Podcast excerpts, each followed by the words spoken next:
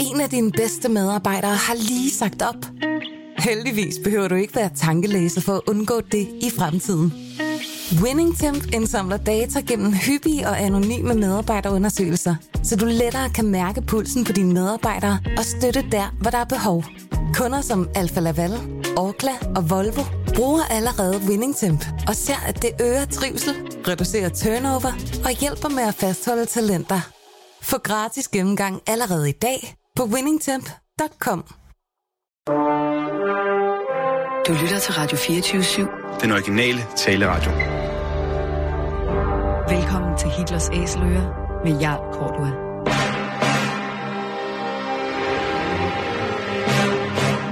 Velkommen til programmet Hitlers Æseløer, et program om bøger om den anden verdenskrig. Mit navn er Jarl Kortua. Den anden verdenskrig blev indledt den 1. september 1939 af det nazistiske Tysklands overfald på Polen. Der var tale om en racistisk erobringskrig, der kostede mellem 55 og 70 millioner mennesker livet, og hvor nazisterne systematisk myrdede jøder, romager og slaviske befolkningsgrupper og politiske modstandere og alle andre, der ikke passede ind i deres forestilling om et ensartet folkefællesskab. Nazisterne de blev i årene efter krigen dømt ved krigsforbryderdomstolen i Nürnberg, og flere af deres organisationer, såsom Nazistpartiet, SS og Gestapo, blev stemplet som ulovlige, forbryderiske organisationer. I den her serie, som vi har valgt at kalde for Hitlers æsler, præsenterer vi nogle af de mange bøger, som i disse år udkommer om den anden verdenskrig.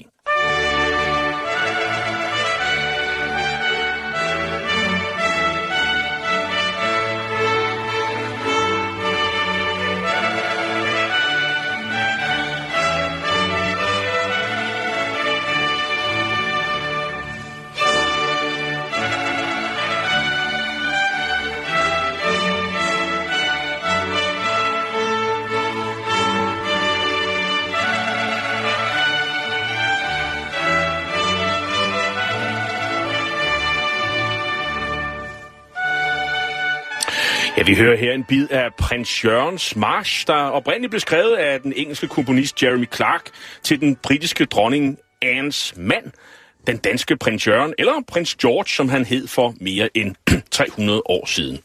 Under 2. verdenskrig, der ledte man efter forbindelser mellem de to nationer, Danmark og Storbritannien, og derfor var det naturligt, at netop den her march, The Prince of Denmark March, som den hedder øh, i Storbritannien, indledte BBC's udsendelser til Danmark, og har siden været en del af hele symbolikken omkring det kæmpende Danmark, der ydede nazisterne modstand. Afskillige danskere gjorde tjeneste i britisk uniform under den anden verdenskrig, men særlig en soldats indsats overstråler dem alle i en sådan grad, at han allerede i sin samtid, også blandt de britiske soldater, faktisk var en myte. Anders Lassen hed han, nationens højst dekorerede soldat blandt de allierede, hvor han tre gange blev udmærket med et Military Cross og postumt endnu Victoria-korset, der er den højeste britiske orden, en soldat kan få for tapperhed udvist i fjendens nærvær. Anders Lassen han faldt på slagmarken i Norditalien som kun 24-årig den 9. april 1945. Forinden havde den tidligere sømand i den danske handelsflåde gjort en bemærkelsesværdig karriere fra menig frivillig kommandosoldat til major i specialstyrkerne, blandt andet i Special Boat Service SBS. Og til at tale med os om Anders Lassens begivenhedsrige korte liv, har vi i dag fået besøg af Thomas Harder, øh, der har skrevet den seneste store biografi om Anders Lassen.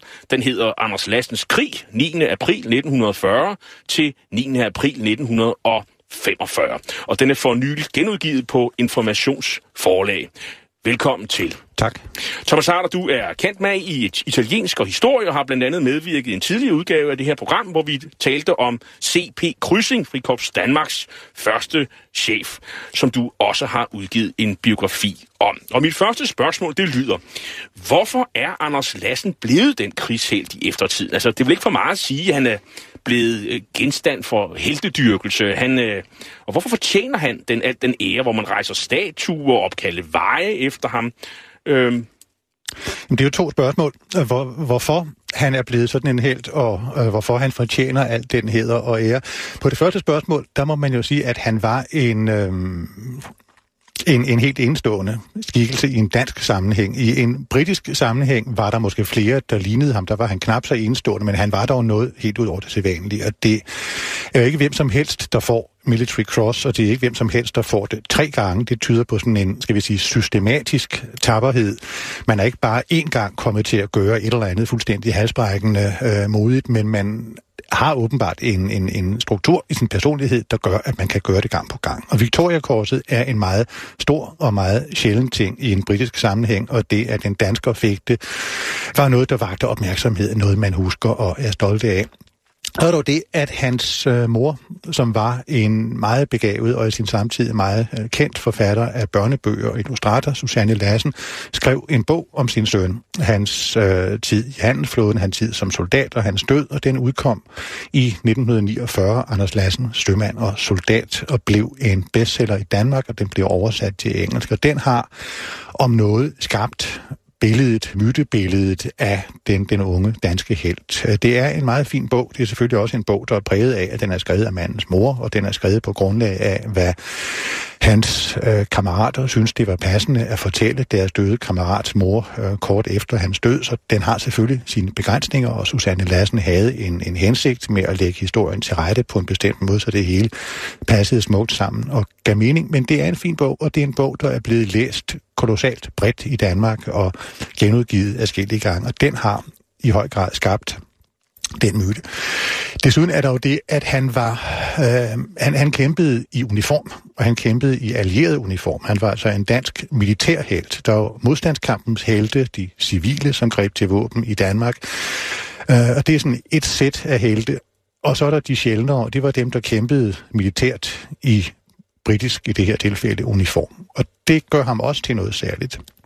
Så kan man spørge, om han så fortjener al den her heltedyrkelse, og det må man jo. De forskellige lande, forskellige kulturer har forskellige traditioner for at hedre deres helte på forskellige vis, men altså, jeg vil da sige, hvis nogen krigshelt øh, fortjener at blive menet, så er det da en, en person som Anders Lassen, som i den grad øh, satte noget ind og satte sig selv til i kampen. Man må vel også sige, at det øh, faktum, han dør ung, og, og han opfattes jo også som hele symbolet på den øh, idealistiske, selvopoffrende, heroiske danske patriot fra et land, der jo kapitulerede nogle ganske få timer efter øh, overmagten havde rullet ind over grænsen den 9. april. Ikke? Altså han er, han er jo sådan gået hen og blevet den, den unge, blonde, seje dansker, øh, og, og blevet symbolet på det kæmpende Danmark. Og det var, passede vel også ind i den forestilling, vi gerne ville fremstille os selv efter den 5. maj 1945.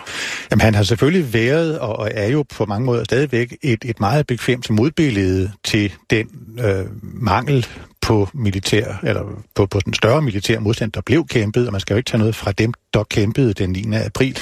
Men det var jo kortvarigt, og mange synes, at det ikke var særlig ærefuldt. Jeg tror ikke, det kunne have været særlig meget anderledes, men der er han selvfølgelig et fint modbillede til det, at her er en dansk soldat, som kæmper på et tidspunkt, hvor Danmark i øvrigt samarbejdede. Så det, at han døde ung, det, det gør selvfølgelig altid noget. Så der er sådan lidt rockstjerner dør jo unge og sådan noget, Rockstjerner ikke? dør unge, og store romantiske digtere og den slags folk dør unge. Og det, det giver selvfølgelig en særlig tragedie, så det, at han døde på femårsdagen for Danmarks besættelse, og han døde mindre end en måned før krigen sluttede på Vestfronten i Europa, og han blev kun 24 år, så melder spørgsmålet sig, hvad ville der være sket med ham, hvis han havde levet? Øh, hvad kunne han ikke være blevet til, eller ville han være gået til krone? Altså, der er sådan en helt ekstra historie, som også knytter sig til det. Så der, der er mange grunde til, at det er en historie, som, som fænger og interesserer, udover det, det rent, skal vi sige, militærhistoriske. Men man kan jo tage de kritiske briller på, og så, og så spørge, kan han, kan, kan helten holde til et, et nærmere øh, eftersyn? Jeg, jeg fornemmer ofte at have læst din bog, at der, der er alle, der anerkender hans indsats på slagmarken, den er stort set, stilles der ingen spørgsmålstegn ved. Men øh, det er jo ikke alle, der, der synes, han var lige sympatisk altid. Nej, det, det er der jo ikke nogen mennesker, der er, tror jeg, lige sympatiske altid, og jeg ved heller ikke, om det er en kvalifikation for at være en held, at man er et mægtigt, flinkt og sympatisk og omgængeligt menneske. Øh, jeg synes, at Anders Lassen var en held, fordi han gjorde ting, som de færreste af os er i stand til at gøre, og som de færreste af os nogensinde ville ture om, og ture overhovedet at tænke på at gøre. Og han var i stand til at gøre det, som var nødvendigt at gøre i en given situation. Han var vanvittig handlekraftig. Øh, han var ikke nødvendigvis et meget, meget eftertænksomt og analyserende menneske, men han var meget handlekraftig, og han havde et kolossalt fysisk mod.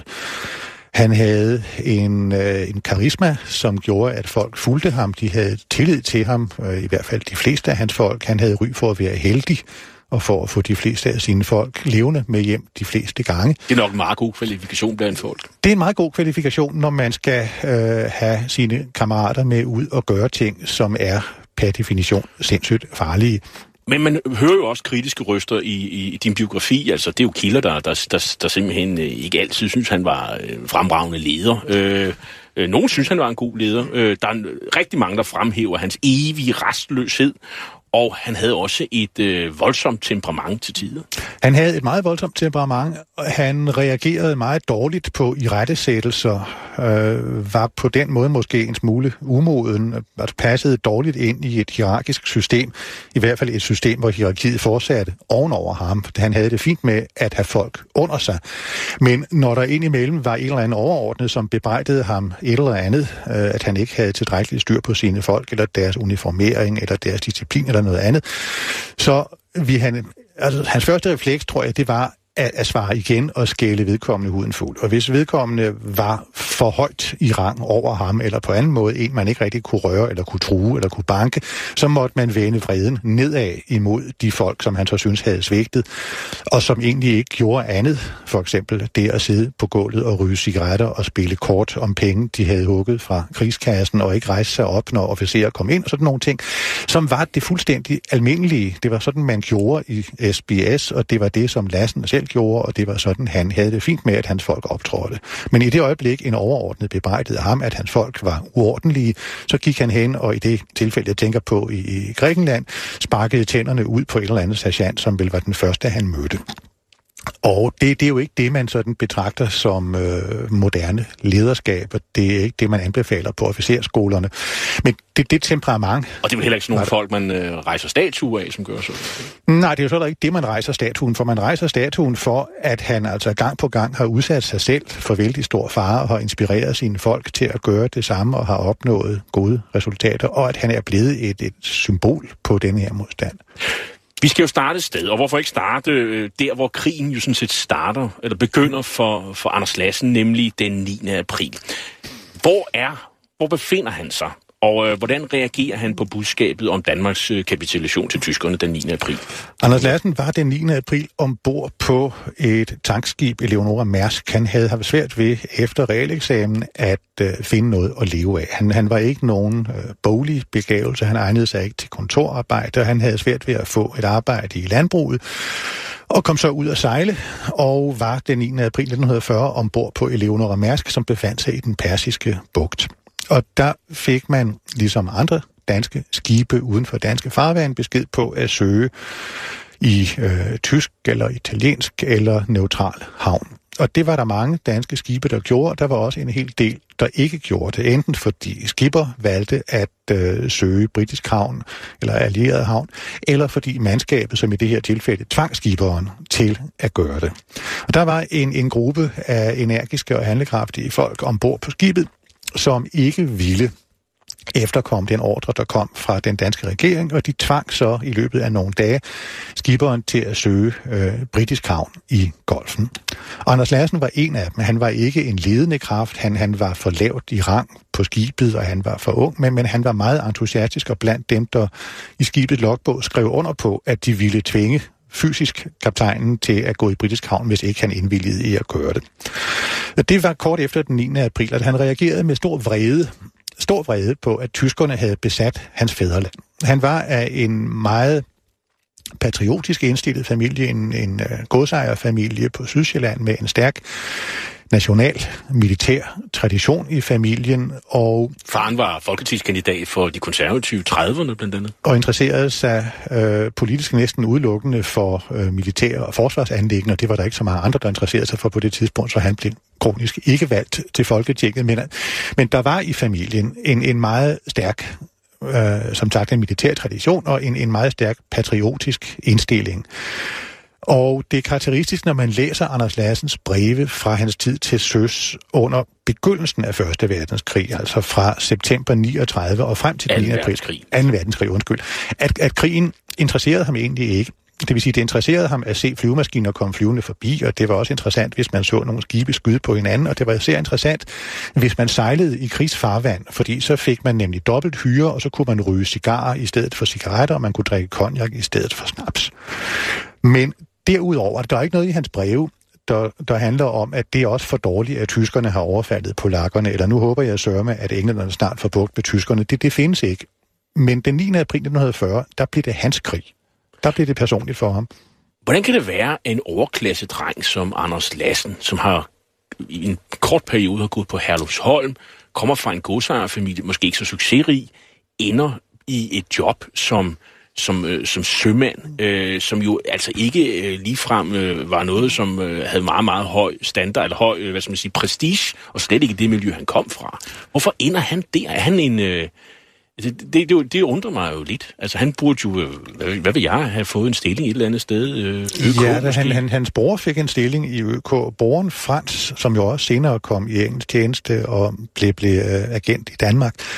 Broren Frans, han var dygtigere til at gå i skole end Anders. De, de fik realeksamen sammen, og Anders fik årets uh, dårligste realeksamen, men dog eksamen, og Frans fik en væsentlig bedre eksamen og fik et kontorjob i ØK. Og Anders øh, egnede sig ikke til det. Altså dels havde han vel ikke de, de boglige evner til det, og dels så var han, og det er det, der flere, der har sagt på forskellige tidspunkter i hans liv, ikke egnet til sådan stillesiddende indendørs arbejde i et system. Han måtte ud og være aktiv. Det han helst ville, det, det var, at øh, have, skrev han i et brev fra søen, en smuk gammel ejendom, hvor man kunne gå på jagt i skovene, helst med bue og pil, og så kunne man sidde om aftenen på sin veranda og ryge cigarer og drikke konjak og tale med gode venner om dagens jagt. Og det lyder ret paradisisk, hvis man kan lide at gå på jagt. Men det var der ikke midler til i familien. Man kunne ikke bare købe en smuk gammel ejendom til sønnen, og han, det, det var ikke til at få et arbejde i landbruget, og det der, man også øh, slår, man læser biografien øh, Thomas Harder, det er jo, at han, han er jo, han er jo et, et, et ungt menneske, der med, med fuld af energi og, og lever livet fuldt ud. Han er sådan rimelig dristig. Han øh, får selv slået tænderne ud øh, i værtshusslagsmål. Han, øh, han lever vel rigeligt op til øh, skal man sige, fordommene om sømænd i gamle dage. En pigernes Jens, øh, drikfældig, når man er i byen, sådan, når man er på landlov og, og han slår også på tæven. Øh, når man tænker på, at han har den her lidt aristokratiske øh, baggrund, så, så lever han jo som, som sømand gør. I hvert fald på det her tidspunkt. Ja nej, eller rettere sig jo i høj grad ja, men, men han havde også sin baggrund med sig. Der er en del breve fra søen igen, hvor han fortæller om, alle de her oplevelser. Det er jo et sjovt, at han, han skriver fuldstændig forskelsløst. Præcis samme tonefald og samme sprog, hvad enten han skriver til sin mormor eller til sin bror. Øh, der, der er ikke noget filter. Han fortæller om bordeller, og han fortæller om druk, og han fortæller om slagsmål. Og så fortæller han også om, hvordan han det er ikke præcis det ord, han bruger, men man mærker, at han ligesom står ved siden af og kigger på Anders Lassen, som giver partiet som sømand. Og så en gang imellem, så melder han sig ud af denne her sømandstilværelse. Så tager han sit pæne tøj på, og så går han på den dyreste restaurant i den by, hvor skibet nu ligger, og går ned og opfører sig som den unge aristokrat. Så der har været sådan en, en dobbeltsidetid i den del af hans liv. Senere, der lever han sig mere fuldt ind i soldaterrollen. Og der er en tid i, i England, øh, i 1900 42, øh, hvor, hvor han opholder sig en del i London, og der er han, han omgået forskellige danskere, og der er en ung dansk pige, som han spiser frokost med, og som skriver i sin dagbog om Anders Lassen, denne nydelige unge mand, og han har så dejlige manerer. Han er så pæn og så høflig, og han opfører sig så fint. Så han, han kunne sådan være flere ting. Efter Danmark og Norge er erobret, så vender Tyskland sig mod resten af Vesteuropa og indleder den 10. maj 1940 en seks uger lang lynkrig, hvor tyske tropper erobrer Benelux-landene og Frankrig. Og undervejs så indslutter man i øvrigt den britiske her, hvor 300.000 øh, mand øh, undslipper med nød og næppe ved det, eller Dunkirk. Det fører til øh, allerede til et øh, politisk vagtskifte i Westminster i London, hvor Winston Churchill bliver premierminister. Og her taler han i underhuset den 13. maj 1940. I would say to the House, as I said to those who have joined the government, I have nothing to offer but blood, toil, tears, and sweat. We have before us an ordeal of the most grievous kind. We have before us many, many long months of struggle and of suffering. You ask what is our policy? I will say it is to wage war by sea, land, and air with all our might, with all the strength that God can give us. To wage war against a monstrous tyranny never surpassed in the dark and lamentable catalogue of human crime. That is our policy. You ask, what is our aim? I can answer in one word, victory. Victory at all costs. Victory in spite of all terror. Victory however long and hard the road may be. But without victory there is no survival. Hvad er vores mål? Det er sejr, sejr med alle midler, og til, uanset omkostningerne. Snart så må britterne jo kæmpe for deres egen overlevelse, og, øh, men efter luftslaget om England, så får man jo et pusterum, og Anders Lassen, han er på vej til de britiske øer for at yde sin indsats. Hvordan kommer han til Storbritannien? Øh, tog han bare direkte dertil, eller hvordan? Men efter 9. april 40, der kom Eleonora Mærsk, det kom i britisk tjeneste og sejlede under britisk flag med olie øh, i Østen og op og ned langs den østafrikanske kyst fra Sydafrika, eller fra Persergolfen til, den Sydafrika, til Sydafrika frem og tilbage forskellige gange. Og der var Lassen med øh, i besætningen. Han lærte at skyde med en kanon, der blev installeret ombord, og var vældig godt tilfreds med, at han var en dygtig kanonskytte. Han var altid glad noteret i sin jagtjournal, som blev til en slags dagbog. Han noterede altid med glæde, når han fik stillet en eller anden vanskelig opgave, som han løste godt, og som så en eller anden ældre person, øh, skiberen eller en bådsmand eller en eller anden roste ham for. Og det var at skyde med kanon, for eksempel. Men i løbet af efteråret 1940, der var det åbenbart begyndt at kede ham der. Han, han ville gerne rigtig i krig. Han ville gerne til England, så han afmønstrede gjorde sig så umulig i øh, Cape Town, at han blev enten sat i land eller fik lov til at blive i land. Det er ikke fuldstændig klart, hvad det var, der skete, men i hvert fald så afmønstrede han det, og så kom han ombord på et tankskib, British Consul, som sejlede fra Sydafrika til Oban i Skotland, og blev også undervejs angrebet af tyske fly, og Lassen fik lejlighed til at skyde med kanon.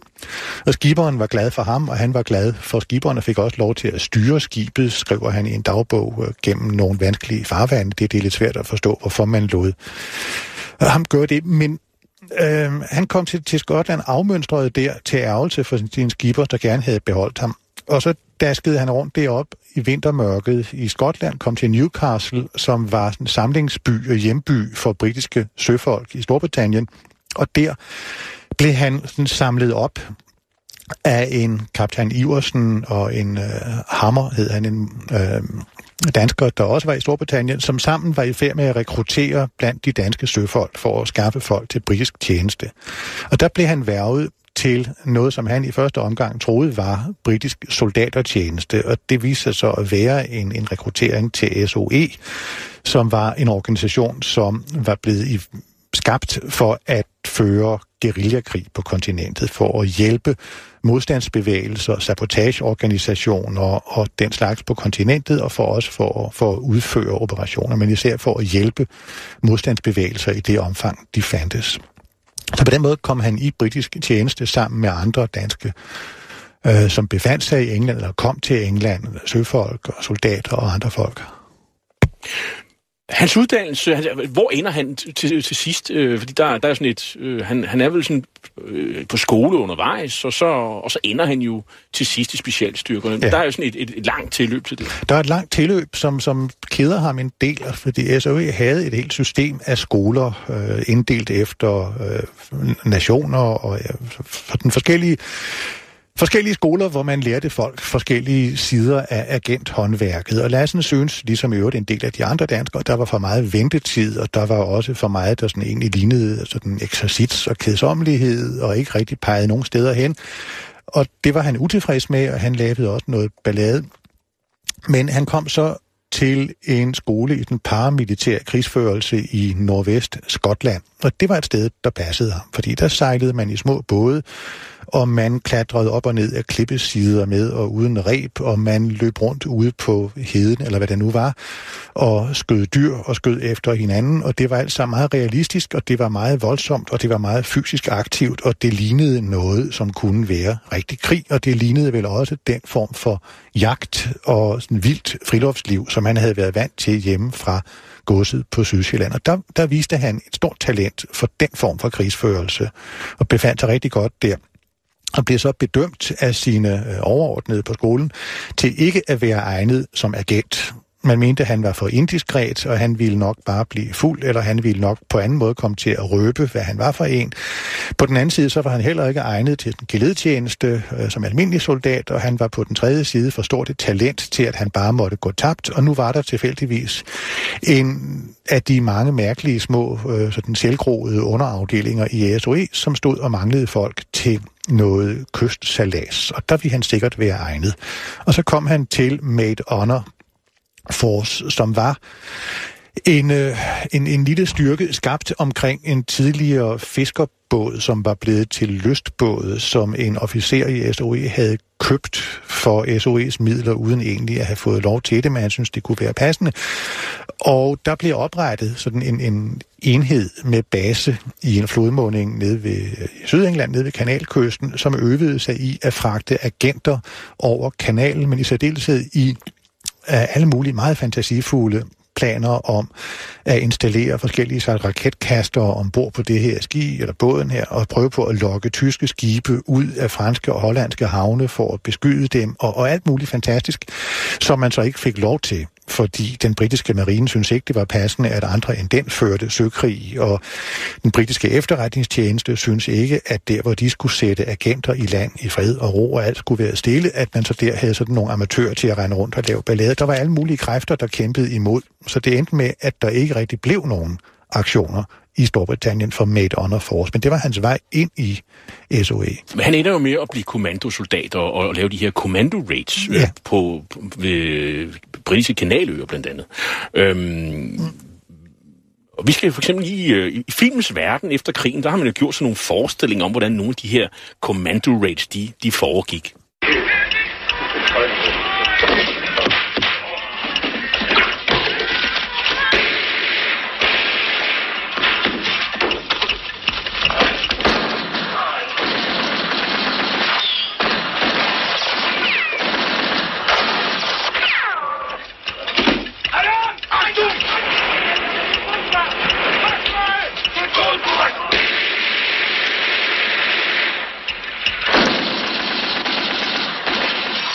Lydsporet det stammer fra spillefilmen De Fordømtes Legion, en såkaldt macaroni-film fra 1969 med Jack Palance i rollen som en oberst, der leder en række kommandosoldater på togt mod tyske stillinger langs Atlanterhavskysten forud for D-dagen. Og der blev her affyret både Stengun-maskinpistoler og Brengun-maskingevær, som var standardudrustning for nogle af de her øh, øh, tropper. De første commando raids i, øh, i, i Normandiet finder jo sted... Øh, Hvordan klarer Lassen sig? Øh, man beskriver ham jo som den fødte soldat. Jamen Lassen klarer sig jo rigtig godt, da han først bliver sluppet løs, som man sige. At altså, Made Honor kom ikke rigtig nogen vegne i kanalen. Den kom så på mærkelig vis en tur til Vestafrika, hvor Lassen var med til at kabre et stort italiensk fragtskib, som lå i en neutral spansk havn i en spansk koloni ud for Vestafrika. Der udmærkede han sig meget ved handlekraft og sømandskab, og kom så tilbage til England, hvor Made Honor Force udviklede sig til en øh, underafdeling af de nye kommandostyrker som var skabt til at gå i land på fjendtlige kyster, øh, ødelægge ting og sager, tage fanger, lave ballade og tage tilbage igen. Altså ikke erobre land, men ind og udløse, udføre en, en, en, en mission, en operation, og så forsvinde igen.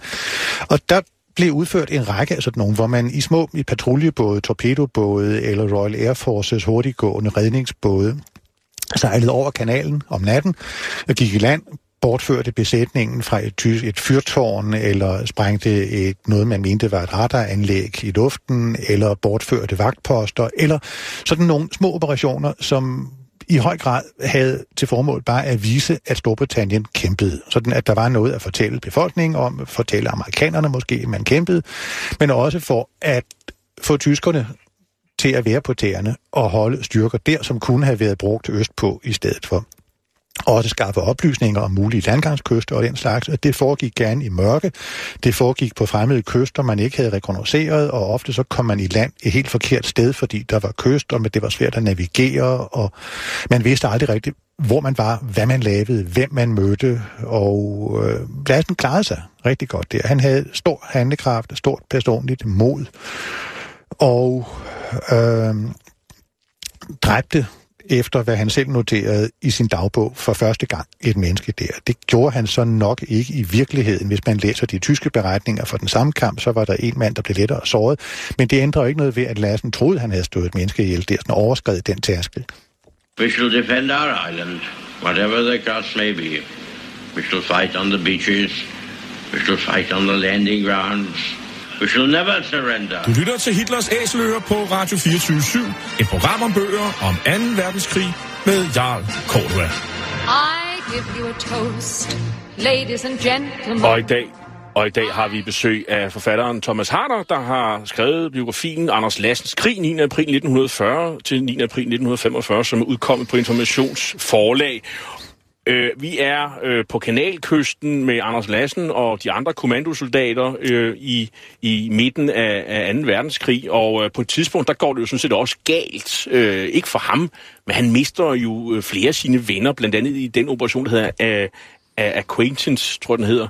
Øh, Ja, det, han, han betragter det i hvert fald selv som en personlig katastrofe. Han betragter det som en personlig katastrofe, at hans gode ven og sådan mentor lige fra begyndelsen af Made Honor-eventyret, kaptajn March Phillips, blev dræbt, øh, og en, en række andre af hans kammerater blev dræbt eller taget til fange, og han var selv ved en tilfældighed ikke med. Der var sådan en fast rytme mellem, man var afsted cirka hver 14. dag. Øh, man angreb gerne i weekenderne, fordi man mente, at der var tyskerne ikke så vagtsomme, og det var altså ikke Anders Lassens tur til at være med ved den operation. Og det begræd han også meget. Han blev meget forbedret, måske også vred på sig selv, at, det var, at han ikke var med, og reagerede ved en, en senere aktion, mærker man sådan forholdsvis hævntørstigt. Der, der, der var muligvis nogle tyskere, som måske ville have overlevet og blive taget til fange, eller ville have overlevet den operation, hvis ikke Lassen lige havde mistet sine gode venner øh, ugen eller et par uger før. Øh, så der, der var også tilbageslag, men altså Lassen klarede sig gennemgående rigtig godt for de her små operationer, og både som sømand og som soldat, og blev derfor udtaget blandt øh, som, som en af to mand, som skulle sendes til Mellemøsten, for der at være med til at oprette en tilsvarende styrke, som skulle operere langs kysterne i Nordafrika og især i Ægæerhavet. Vi skal lige prøve at dvæle, hvad er det for nogle typer, øh, der melder sig til specialstyrkerne? De, de lever jo ret, livet ret farligt, må man sige. Til gengæld så har de jo sådan rimelig frie rammer. Altså, de går sådan ureglementeret påklædt. De, de vælger selv deres våben. Øh, der er også sådan en, en fri tone mellem officerer øh, og, og, øh, og, og menige. Øh, Anders Lassen, han tester jo også de her frie rammer øh, selv på et tidspunkt, hvor han jo er i byen med en overordnet officer og slår ham i gulvet. Øhm, normalt så vil jo det formentlig øh, føre til en, en, en, en krigsret, men, men, men det slipper han jo også ud af.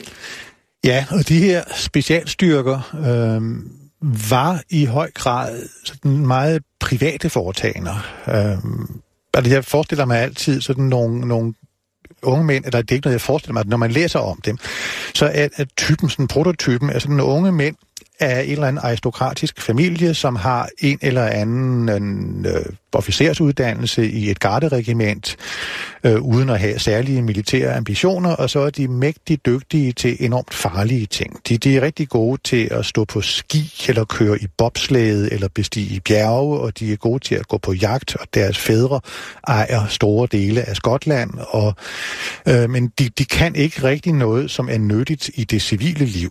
Øh, nogle af dem har kunstneriske ambitioner og sådan, men så kommer der en krig, Og så tænker de, selvfølgelig skal vi da i krig, men det skal helst være lidt sjovt, og det skal helst være sammen med nogen, vi kender. Og så mødes man nede på sin klub med de gamle skolekammerater, eller hvem det nu er, og så finder man ud af, at vi må hellere lave en styrke, som kan det og det. Og fordi man nu er gode venner med nogen, eller ens far er et eller andet, så fejder netop bare at vi rammer sådan lidt karikeret fortalt. Men altså, der opstod et hav af sådan nogle øh, små private hære, Special Air Service, som voksede sig mægtigt stor under ledelse af Størlingen og øh, andre. Og nogle af dem levede ikke ret længe, og nogle af dem udviklede sig godt, og nogle af de her folk øh, havde ikke særlig evner for det og øh, omkom tidligt, og andre voksede med opgaven og øh, blomstrede i miljøet der. Og så var der også nogle professionelle soldater, som søgte, og professionelle officerer, som søgte ind i, i det samme system, fordi der var de her friere rammer, og der var mulighed for at være mere selvstændige. Og de har jo nok også været redningen, fordi man kan ikke rigtig forestille sig, at systemet kunne have fungeret udelukkende med de her entusiastiske godsejersønner. Øh, de, de var et godt bidrag, mange af dem, men der var også brug for en stamme af professionelle officerer, som bare ville noget mere eventyrligt og frit. Og så var der mandskabet.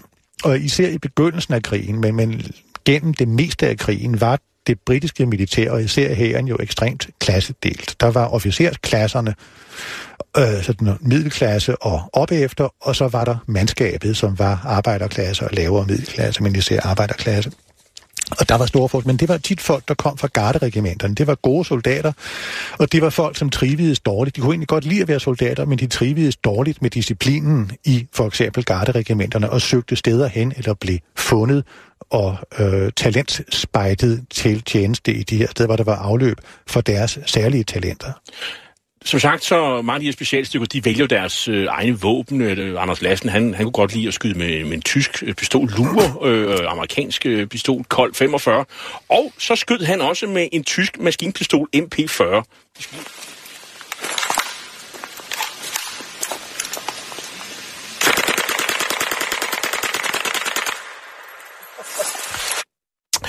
Han blev udnævnt til sekundløjtnant. Øh, øh, han har ikke været på officerskole, og, og, og, øh, og han ender, som du, du nævner, Thomas Harder, øh, i, i Middelhavet i Nordafrika, som jo i virkeligheden er det sted, hvor han jo ligesom får lov til at folde sig ud. Øh, hvad, hvad, hvad er det, han skal, og hans, skal man sige, øh, øh, hans, øh, de styrker, som han er en del af, hvad er det, de skal?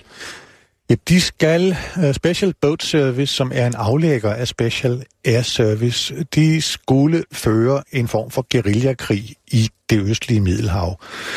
Og de var uddannet til og udstyret til med græske skånderter, der kajk, øh, sådan nogle små handelsfartøjer, og fiskerbåde og sådan noget, og sejle rundt mellem øerne, og for så vidt gøre det samme, som Lassen havde været med til i, øh, i kanalen, altså gå i land på de tysk besatte øer, angribe tyske garnisoner, bortføre tyske soldater, ødelægge observationsposter og den slags ting, og så forsvinde igen. Gerne fra en base, der flyttede lidt rundt op og ned langs den tyrkiske kyst. Tyrkiet var neutralt, men tillod ikke desto mindre britterne, at man havde et baseskib liggende i, i en af øh, bugterne, og det flyttede så lidt rundt hver gang tyskerne opdagede det og rømmede sig over for den tyrkiske ambassadør, så sagde tyrkerne noget til britterne, og så sagde de, nå ja, det er vi sørme ked af, og så flyttede man til en anden plet på kysten og lød som ingenting. Og sådan nogle sejlende guerilla, hvor man med meget små midler bandt store tyske styrker i Ægæerhavet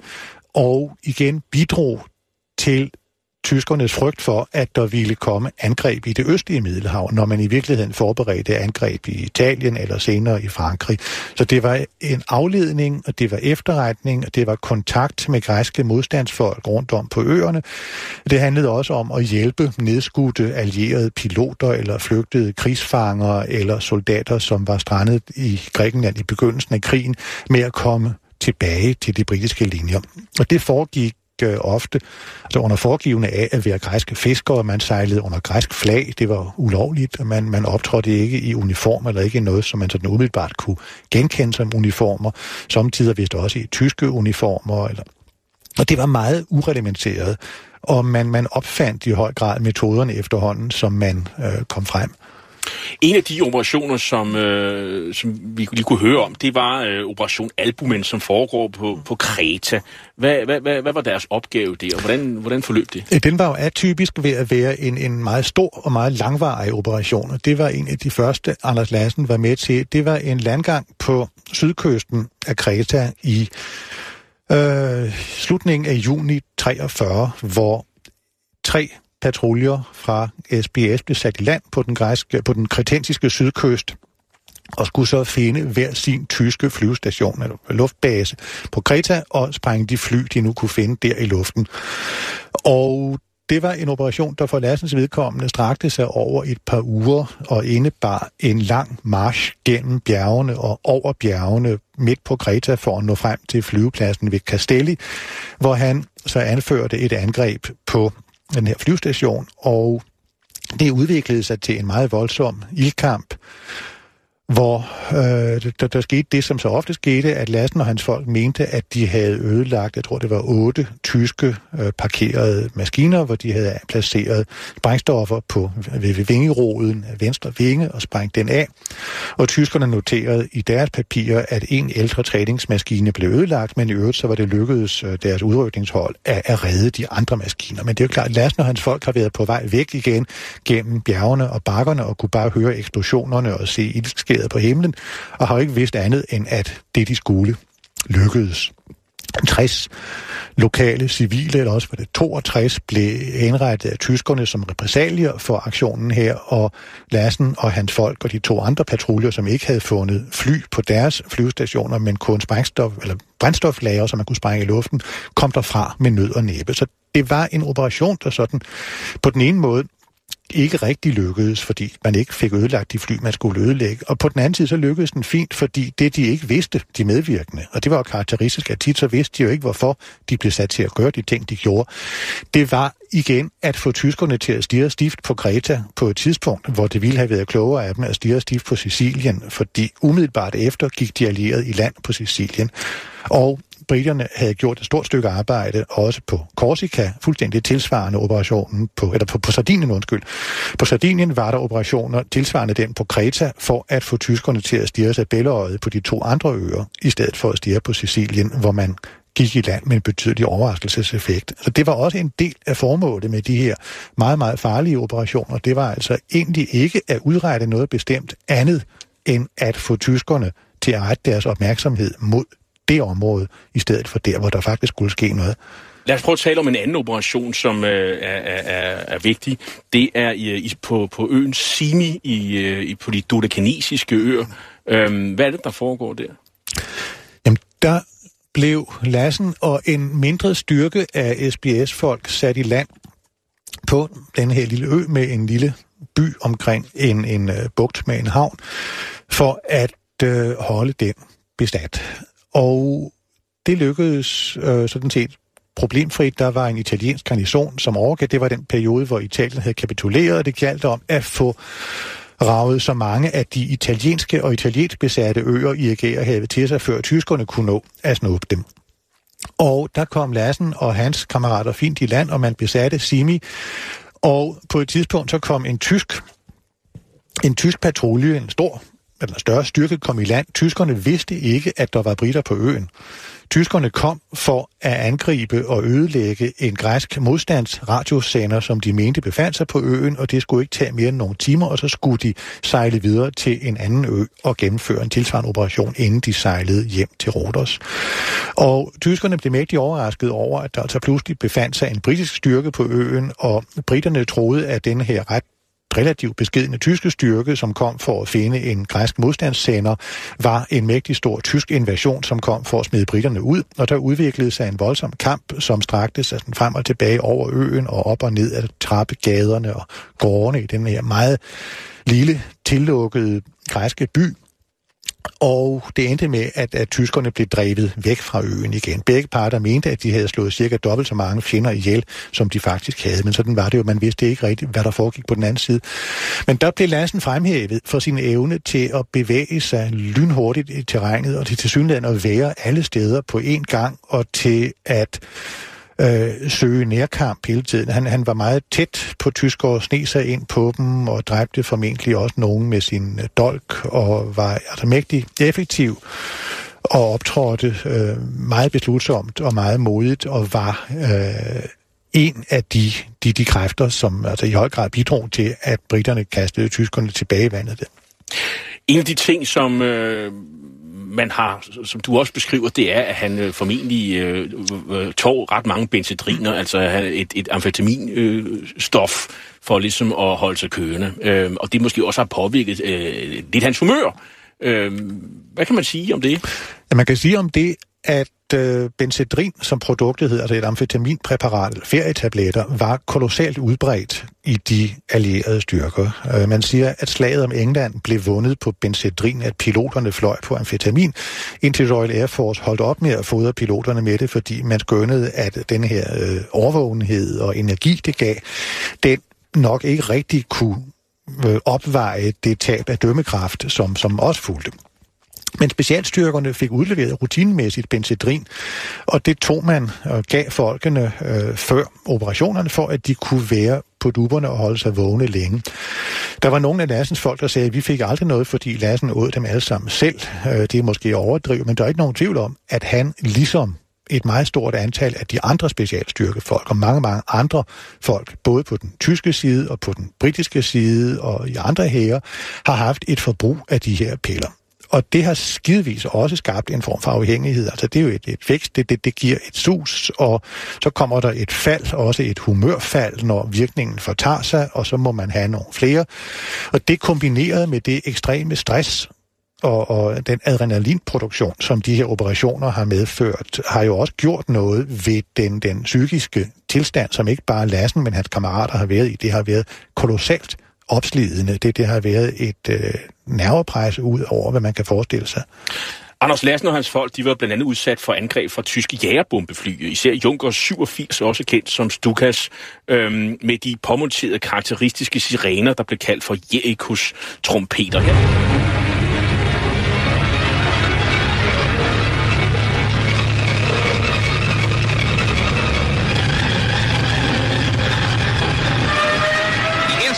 Sind erkannt. Weit auseinandergezogene Truppenverbände werden mit Sprengbomben verschiedener Kaliber belegt.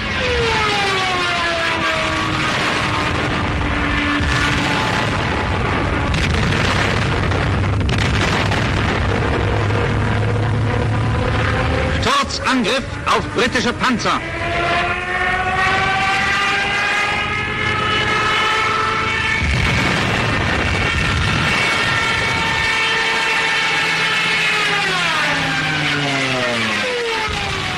De allierede strategi er jo, at øh, man planlægger en invasion i Normandiet, og, øh, og Churchill han, han, han åbner for en invasion fra, fra Tyrkiet af, af Grækenland. Øh, I det hele taget, så er der jo, øh, så er der jo mange sådan nogle øh, ting, der handler om, at man skal skjule, hvad ens hensigter er.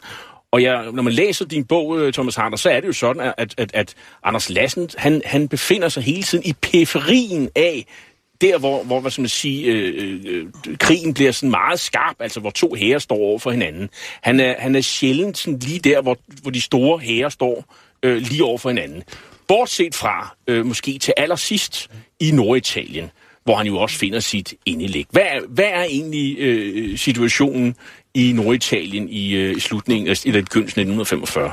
Ja, der i, i begyndelsen af 45 stod de tyske styrker tværs over halvøen i forberedte stillinger. er ikke en sammenhængende betonfæstning tværs over halvøen, men et system af forskellige slags øh, fæstninger og stillinger tværs over øen, og det forberedte man sig så i foråret 45 på at bryde igennem. Den britiske 8. armé helt ude ved Adriaterhavskysten, og den skulle videre op ud Jugoslavien og Østrig, og den amerikanske 5. armé længere ind i landet op over Posletten op mod Brennerpasset. Og til det formål, der forberedte man også en stor afledningsmanøvre ude omkring de store sumpe eller søer, et kæmpemæssigt vådområde omkring Comacchio, ikke så langt syd for Venedig ved Adriaterhavskysten. Og der skulle SBS øh, gå i land forskellige steder i, i løbet af en længere periode op til offensivens begyndelse gå i land forskellige steder langs Comacchio-søens bredder, igen for at give tyskerne det indtryk, at angrebet ville komme helt ud ved kysten, hvor det ville komme længere ind i landet. Og Anders Larsens styrker var altså med i de operationer, og han deltog øh, i, i længere tid også i natlige rekognosceringer, hvor han sejlede rundt i små både med lokale fiskere for at måle dybderne og se, hvor man kunne føre kommandostyrker igen, og han var med til at angribe øh, tyske stillinger langs kysten der. Det var det, der blev hans sidste aktion. Det var et angreb imod nogle tyske stillinger lige syd for den lille by Comacchio, hvor Lassen og hans folk kom sejlende fra nogle små øer, små holme øh, inde midt i Comacchio-søen, hvor de havde ligget og gemt sig i dagslyset og sejlede så om natten i nogle fladbundede øh, fiskerbåde med lokale fiskere som øh, fører, bådfører og nogle andre fartøjer, ud til de tanger, to parallelle tanger, som skilte Comacchio-søen fra Adriaterhavet for at gå i land der og bevæge sig op af en af tangerne op imod Comacchio. Og igen, ikke for at erobre Comacchio by, men for at skabe ballade og tumult og trække tyskerne den vej ud og holde dem fra der, hvor det rigtige angreb skulle komme. Og lad os når hans folk kom i land midt om natten. Man havde ikke kunne rekognosere, fordi der havde været hårdt vejr, så man kunne ikke få folk i land og se, hvad det var for en kyst natten før, som man havde håbet, så man kom til en fremmed kyst, og de 17-18 mand i den britiske patrulje øh, kom med noget besvær gennem mudderet og op ad skrænten, og blev så hurtigt råbt an af en tysk skilvagt, man prøvede på at svare på italiensk og lade som om man var italienske fiskere, og det varede ikke mange minutter før tyskerne åbnede ild, og nogle af britterne blev ramt, øh, og måtte gå i dækning, og Nassen sprang så op og støtte i sin trillefløjte på den første verdenskrigs infanteriangrebsmaner for at kalde sine folk sammen og gik direkte frem imod en af de små tyske felt befæstninger. Og nedkæmpede den, man må tænke sig den lille betonkonstruktion med en, en, en spalte, hvor der har været et maskingevær, måske to maskingevær og to mand til at betjene hvert af dem, og han dræbte øh, nogle af folkene og fik de andre til at overgive sig og fik dem sendt bagud til øh, der, hvor bådene lå, og nogen bevogtede dem og rykkede sig videre frem langs denne her smalle tange, og nu må man så tænke sig, at natten har jo været oplyst af lysgranater af forskellige slags, og øh, tyskerne har udmærket vidst, hvor de var, og det var en smal vej og en smal dæmning, de bevægede sig af, så de har været ret nemme at beskyde. Men Lassen løb frem mod den næste lille betonfæstning, og der gentog det sig, at han fik også der nedkæmpet det tyske mandskab, og fik samling på sine folk. Der var nogle flere tab, men rykkede videre frem, og tredje gang, øh, der, der gik det ikke der blev han ramt af maskingeværskud enten inde fra den lille fæstning eller fra et eller andet sted ude i mørket. Det ved vi ikke præcis. En af historierne hedder, at øh, tyskerne i stillingen ville overgive sig, eller gav tegn til, at de ville overgive sig, og Lassen gik frem for at modtage deres overgivelse, og så skød de ham. Og det kan godt være, at det var sådan den form for forræderi. Det kan også godt være, at det er sådan en eventyrslutning, fordi helte kan kun dø ved forræderi eller ved magi, og her der var det så forræderi. Det kan også være, at tyskerne ville overgive sig, men så så de en vild mand komme løbende frem imod dem med, med håndgranater i hænderne og maskinpistol striden, og så blev de bange og skød dem. Man kan tænke sig alt muligt.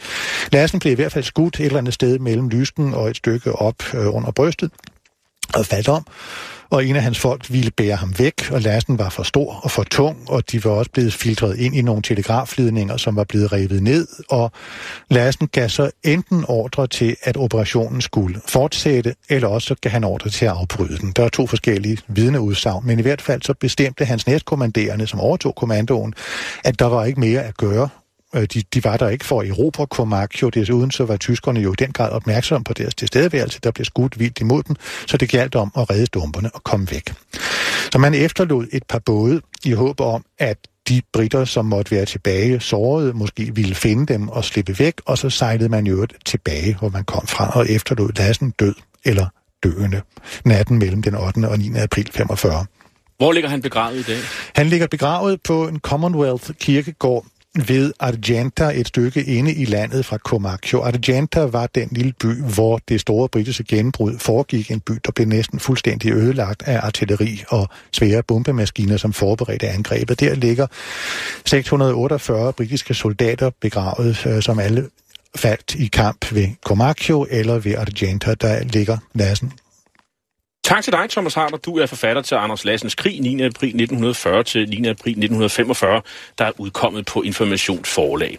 Hitlers æsler er slut for i dag. I teknikken sad Nikolaj Kik, og jeg hedder Jarl Cordua og er vært og tilrettelægger af programmet. Du kan genhøre det her program og andre programmer i serien som podcast via radio247.dk.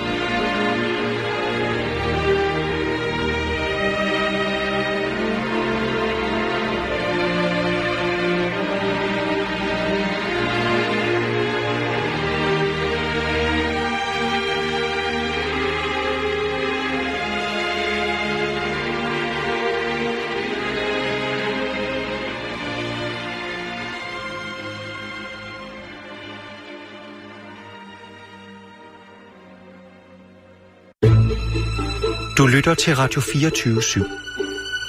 Om lidt er der nyheder.